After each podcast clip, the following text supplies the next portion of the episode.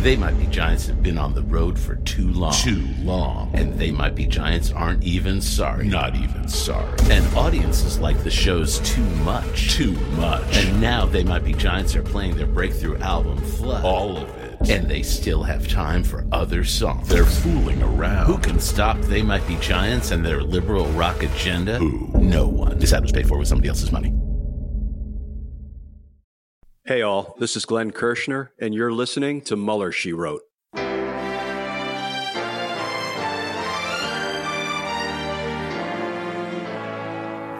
So to be clear, Mister Trump has no financial relationships with any Russian oligarchs. That, that's what he said. I, I, that's what I said. That's obviously what the, the, our position is.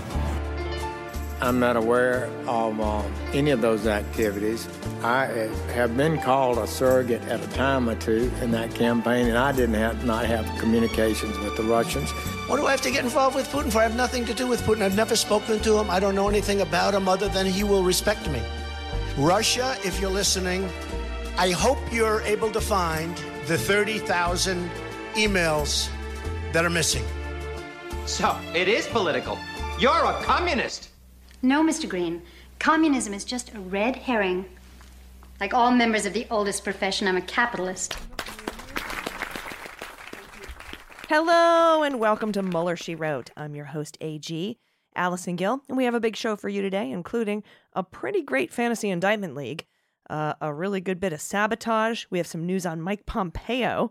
We have an unavoidable outcome for the oranges of the Trump Russia probe, and some news about a right-wing Mike Flynn unmasking conspiracy theory that has now been totally debunked by a report that Jason Leopold from BuzzFeed was able to obtain through a FOIA request.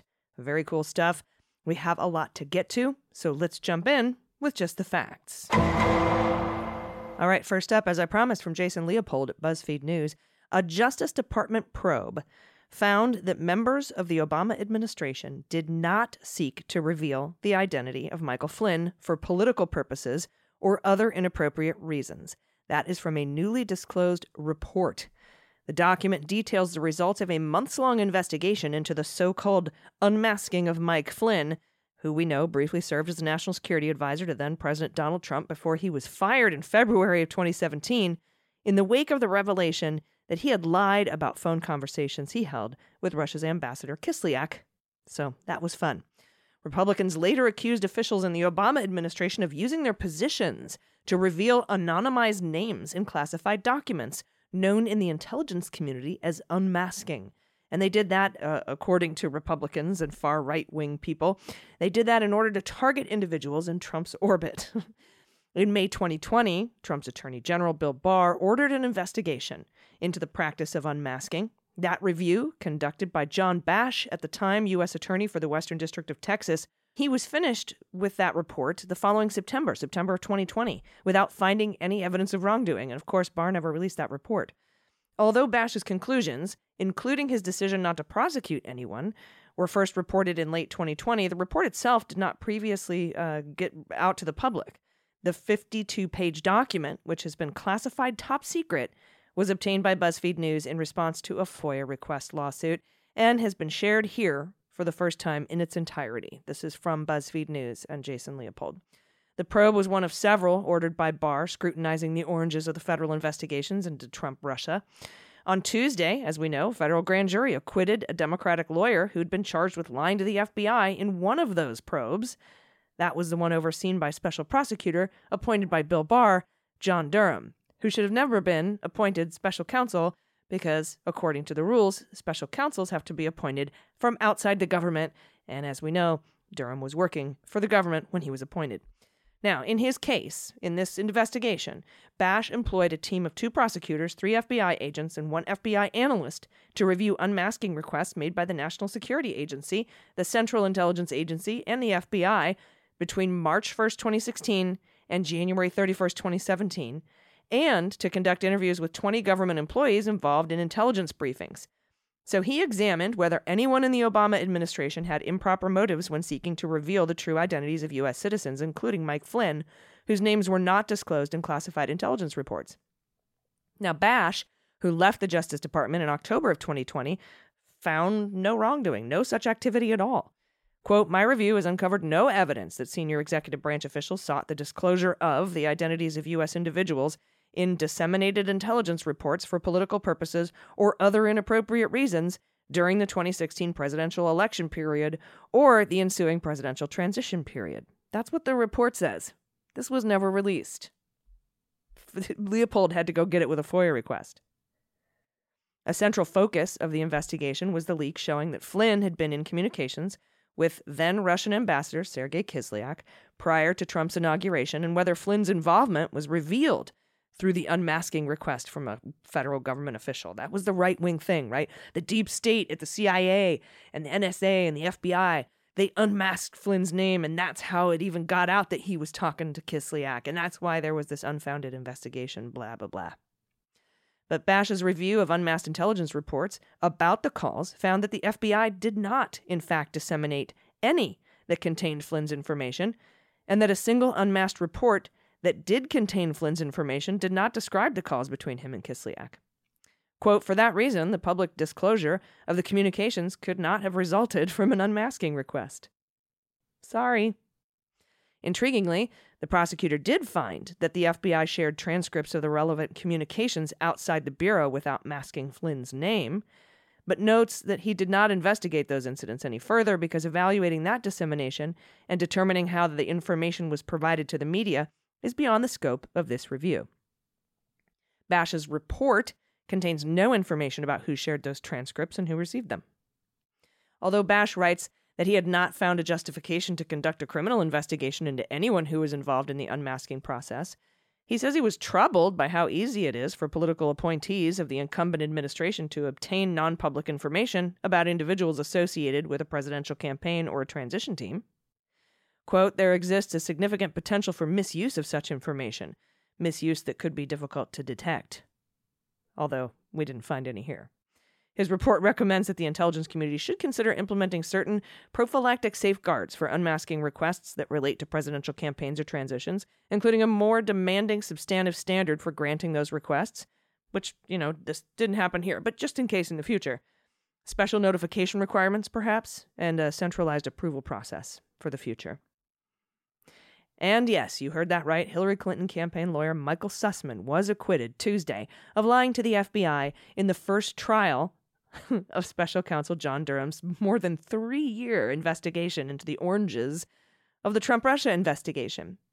The verdict is a major defeat for Durham and his Justice Department prosecutors who have spent, as I said, over three years looking for wrongdoing in the Trump Russia probe, only to come up with a single one thousand one charge that they lost in court over. He claimed Sussman lied during a twenty sixteen meeting with Jim Baker, in which he passed a tip to the F B I about Donald Trump and Russia. That was the Alpha Bank server communicating with the Trump Tower server. And as Charlie Savage writes for The Times, some of the most explosive Durham filings themselves have proved to be misleading or tangential to the case. The indictment of Mister Sussman selectively quoted from emails among the researchers who developed the Alpha Bank suspicions, fostering an impression that they did not believe their own analysis. But the full emails include passages in which the researchers expressed enthusiastic belief in their final handiwork. They just left those out. Moreover, the material seemed extraneous to a mere false statement indictment because Sussman was not part of those conversations anyway. Indeed, the judge ruled nearly all the evidence inadmissible at the trial.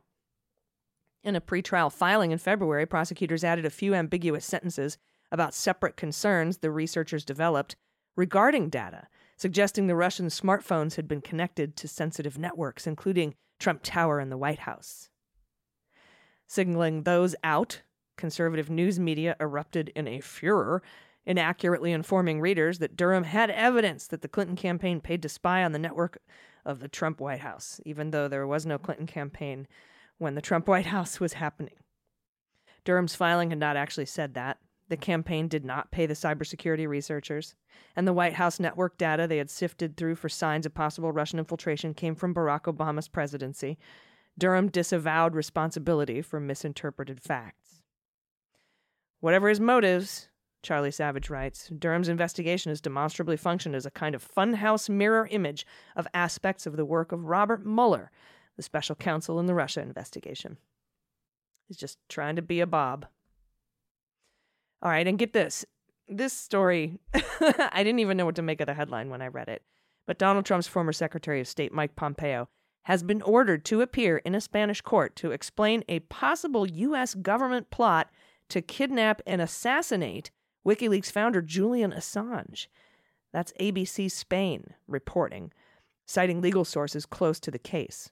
Yahoo News broke it, broke this story of the alleged twenty seventeen plot last September, reporting that Trump's then C I A director Pompeo wanted revenge after WikiLeaks published a massive trove of sensitive C I A hacking tools. They were seeing blood, an ex-Trump national security official told Yahoo. Separately, Spain's national court has been probing a Spanish security firm that may have spied on Assange for the C I A while providing security for the Ecuadorian embassy in London. National High Court Judge Santiago Pedraz agreed to summon Pompeo and former U S counterintelligence official William Evanina as witnesses to explain whether the plot was drawn up. At all, right? Did you have a plot to kidnap and assassinate Julian Assange? They must appear in June and can testify via video conference. Pompeo has not yet commented on this ruling. All right, we're going to take a quick, quick break, and then we'll be right back with Sabotage. Stay with us. Hi, everybody. It's A G from the Daily Beans. Hey, this is Kimberly Johnson, host of the Start Me Up podcast. Hi, it's Frangela from The Final Word and Idiot of the Week podcast. Hi, this is Jody Hamilton of the From the Bunker podcast. Hi, it's Mariah and Steve from, from How, How We Win. Win. And we are joining forces to support the How We Win Fund. The midterms are coming, and the best way we can fight back against the Republicans is to support Democrats in key battleground states. Our democracy is under attack, but we don't agonize. We, we organize. organize. Yes, we do. Together, we can protect and expand our Democratic majority this November. We are so close to a Sinna mansion-proof majority in the Senate. Take them out. Join the M S W Media family of podcasts and support the races that need us the most by donating to Swing Left's National Impact Fund. Just one donation goes directly to all of Swing Left's top races. A G O P stoking hate, peddling lies, and suppressing our vote means we need everyone to step up to protect voting rights, civil rights, abortion rights, the environment, constitutional gender equality, the government, our institutions, all the things. Do it. Okay. We beat Trumpism before, and together we will make history again. So go to swingleft.org slash fundraise slash how we win to donate what you can, share this with your friends and family, and let's show the G O P that the grassroots persistence is here to stay. This, this is How We Win.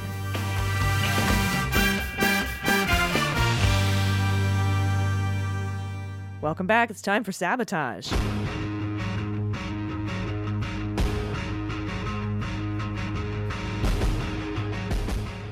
Okay, this is fun.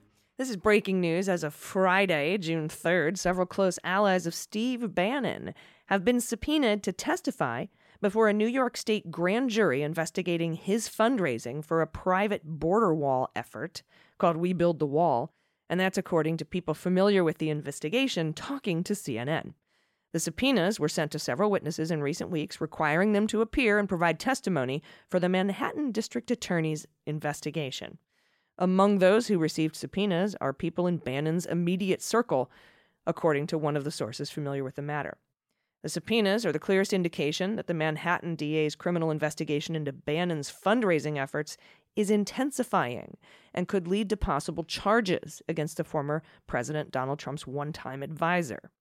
The district attorney's office launched a criminal investigation into Bannon's We Build the Wall crowd fundraising activities early last year, after Trump pardoned Bannon on f- on federal fraud charges relating to the same alleged scheme. Presidential pardons do not apply to state investigations. Bannon is also facing federal contempt of Congress charges for failing to comply with a subpoena from the House committee investigating January sixth, who has pleaded not guilty. When asked about the grand jury subpoenas, Bannon's attorney Robert Costello told C N N, "I am unaware of these matters." Well, you're kind of a shitty lawyer. Federal prosecutors with the U S Attorney's Office for the Southern District of New York previously charged Bannon and three others, this was federal, three others, and Bannon. Remember when they arrested him? The boat cops, the the, the post office police got him on the boat, on the yacht. That was Guo, the like uh, yacht funded by Guo Wengui, who's tied with Jolo. You know that whole situation. But anyway, that was the Southern District of New York. They alleged that uh, Bannon and his three friends defrauded donors in the border wall effort. They raised more than twenty-five million dollars and spent it on themselves.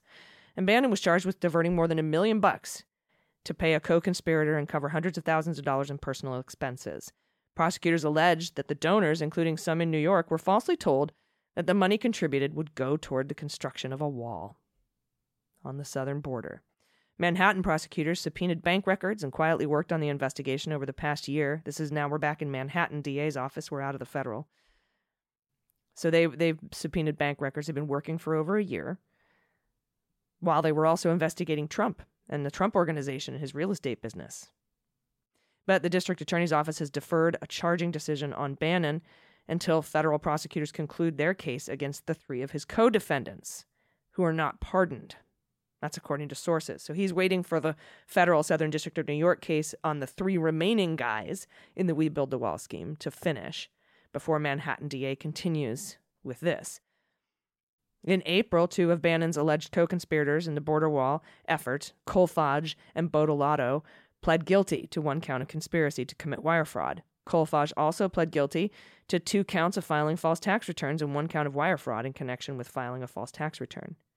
Tim Shea, the fourth man charged in the fundraising effort, is on trial in federal court. An attorney for Kolfage declined to comment on whether his client had been subpoenaed as part of the state-level probe. Attorneys for uh, Botolotto and Shea did not respond to C N N's request for comment.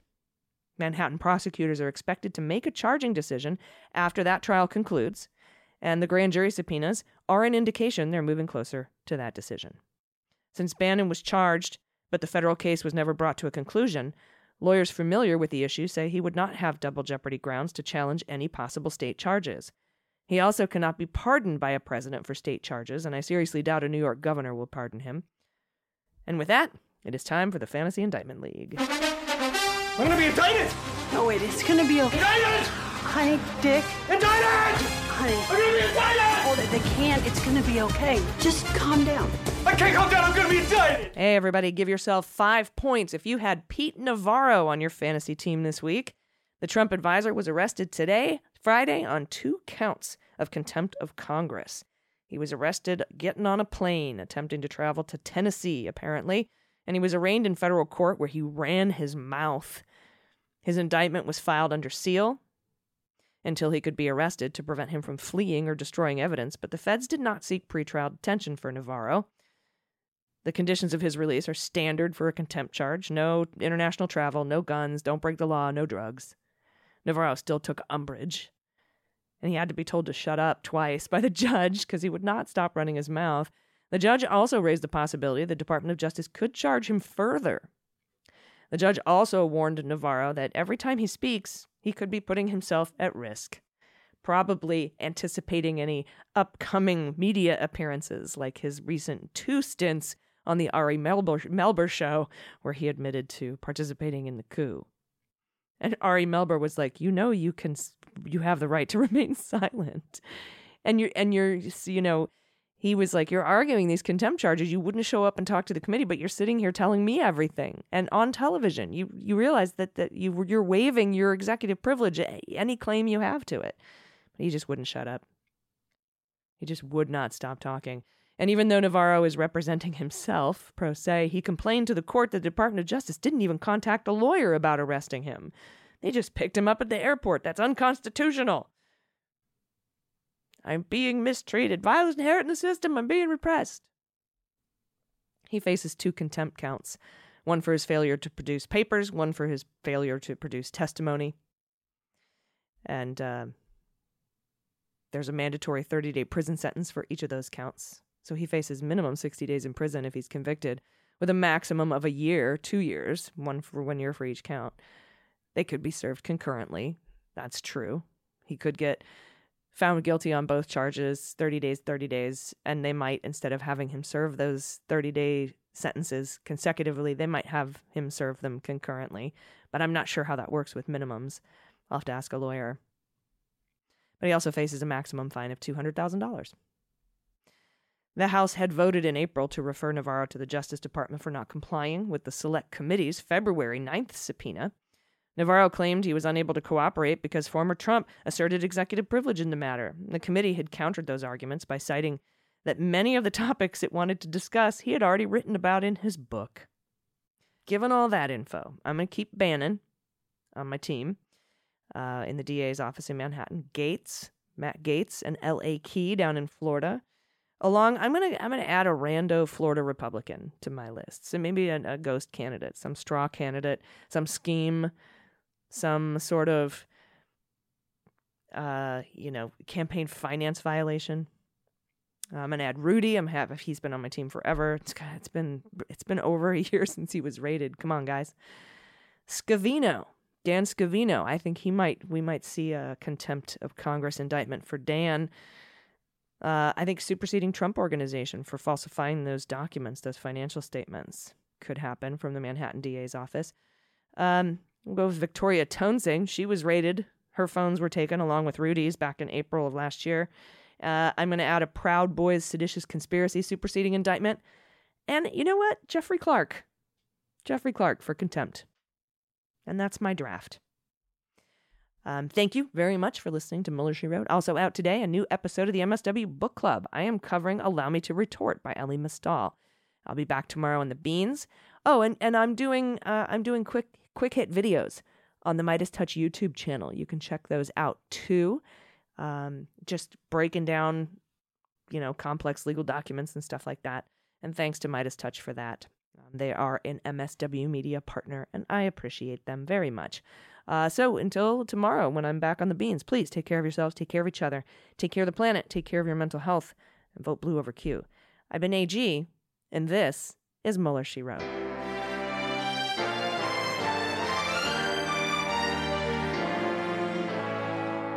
Mueller, She Wrote is written and produced by Allison Gill in partnership with M S W Media. Sound design and engineering are by Molly Hockey. Jesse Egan is our copywriter, and our art and web design are by Joelle Reeder at Moxie Design Studios.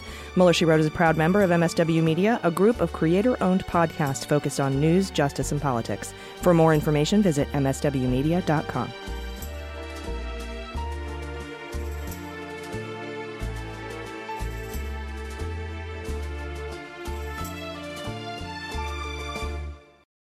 Hi, I'm Dan Dunn, host of What We're Drinking with Dan Dunn, the most wildly entertaining adult beverage-themed podcast in the history of the medium. That's right, the boozy best of the best, baby. And we have the cool celebrity promos to prove it. Check this out. Hi, I'm Allison Janney, and you're here with me on What We're Drinking with Dan Dunn. And that's my sexy voice. Boom. Boom is right, Academy Award winner Allison Janney. As you can see, celebrities just love this show. How cool is that? Hey, this is Scottie Pippen, and you're listening to The Dan Dunn Show. And wait, hold on. The name of the show is what? All right, sure. Scottie Pippen momentarily forgot the show's name, but there's a first time for everything. Hey, everyone, this is Scoot McNairy. I'm here with Dan Dunn on What Are You Drinking? What's or, it called again? Fine, twice. But famous people really do love this show. Hi, this is Will Forte, and you're, for some reason, listening to What We're Drinking with Dan Dunn. What do you mean, for some reason, Will Forte? What's going on? Hi, this is Kurt Russell. Listen, I escaped from New York, but I couldn't get the hell out of Dan Dunn's happy hour. Please, send help. Send help? Oh, come on, Kurt Russell. Can somebody out there please help me? I'm Dita Von Teese, and you're listening to What We're Drinking with Dan Dunn. Let me try one more time. Come on. Is that I'm right? Sorry. What we're no, drinking? It's amazing. It, it's it amazing. Right it's just... Is it right? Ah, that's better. So be like Dita Von Teese, friends, and listen to What We're Drinking with Dan Dunn, available wherever you get your podcasts. M S W Media. Hi, this is John Cryer, and I am hosting a new seven-part true crime podcast called Lawyers, Guns, and Money that'll challenge everything you think you know about U S covert operations and presidential misconduct. From Jack Bryan, the director of American PSYOP, comes the incredible true story of John Mattis, a newly sworn-in Miami public defender in the nineteen eighties who has found himself completely in over his head. I step off the plane, and there is a van with a couple guys with Uzis. And one of them in broken English said, "Welcome to Bogota, John." Mattis's first felony defendant has been arrested for having a machine gun and tells Mattis a dangerous secret. He was shipping arms into Central America on behalf of the C I A. As a first-time lawyer, I want to act like I know what I'm doing. But with the help of a Colombian drug smuggler... How much money the C I A raised by hitting up drug dealers? A lot of money, millions of dollars. An Alabama mercenary... They were prepared to die to the last man. I saw this in them. I saw the fire in their eyes. And they made me their war chief. And a newly elected senator, John Kerry. We are looking at allegations of drug running, gun smuggling, conspiracy to commit murder, and murder itself. He'll fight to free his client. The judge said, "Show me in a courtroom how we were at war." Expose an illegal war being run by the White House. I mean, I wanted him involved, but I didn't want to be on record as doing it. And somehow stay alive in the process. I just escaped a kidnapping by the C I A in Costa Rica. This is Lawyers, Guns, and Money. So you have a man in an Armani suit standing in the bow of a boat with a rocket launcher and says, "If I lose sight of you, I will launch. You will be vaporized." Available everywhere starting October twenty-ninth, or get it ad-free and early starting October twenty-second at lawyers guns and money dot supercast dot com. There you'll find bonus episodes along with exclusive content. Subscribe now.